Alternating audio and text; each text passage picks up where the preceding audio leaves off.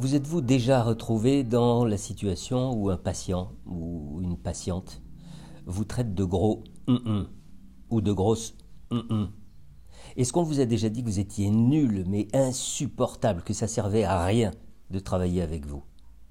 Si tout ça ne vous est encore jamais arrivé, il vous faut comprendre ce qui se jouerait dans des moments aussi difficiles. La première explication possible, c'est celle d'un transfert négatif qui se déclare violemment.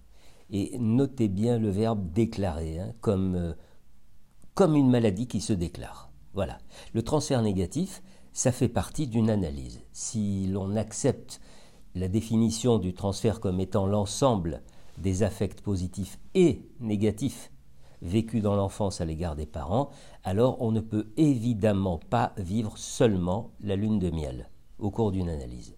Ou alors, il y a un problème, c'est-à-dire qu'il y a un empêchement de laisser éclore la facette négative du transfert.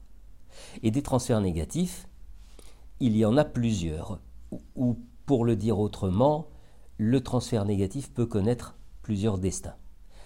D'abord, eh ben, il y a celui qui fait hélas claquer la porte, sans que l'analysant puisse euh, élaborer autour de ce qui s'est passé, comprendre ce qui se joue dans ce moment-là. C'est dommage.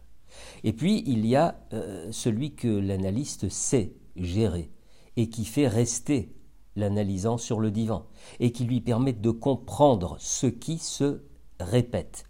C'est tout de même mieux. Alors qu'on ait ou non déjà vécu la chose. Le pire serait de prendre pour soi les mots durs, les colères, les cris, voire parfois les insultes. La deuxième explication possible, c'est cette fois euh, celle d'un affect qui se cache la plupart du temps profondément sous des couches et des couches de, de belle apparence. Je veux parler du territoire de la haine. Et euh, j'insiste régulièrement dans mes séquences vidéo, dans les séminaires que j'anime, sur l'impératif pour un analysant d'explorer son territoire de la haine. Faute de quoi, son analyse ne saurait être euh, suffisamment approfondie. Je vais le dire autrement. L'impératif pour l'analyste de permettre à l'analysant d'accéder à ce territoire et de pouvoir en vivre son spectre tout entier.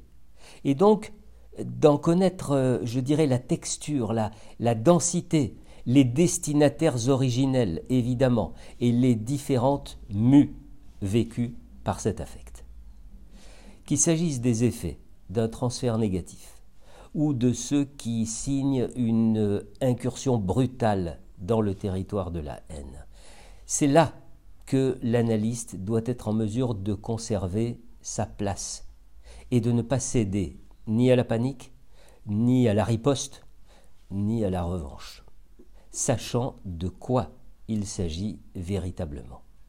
Parce que si l'on vous traite de gros hum, hum avec votre expérience sur le divan, vous devez bien sûr savoir que l'adjectif gros n'a pas été prononcé à cause d'un surpoids vous concernant, surpoids qui n'existe peut-être même pas dans votre silhouette. Et alors pourriez-vous répondre euh, tranquillement Pourquoi gros?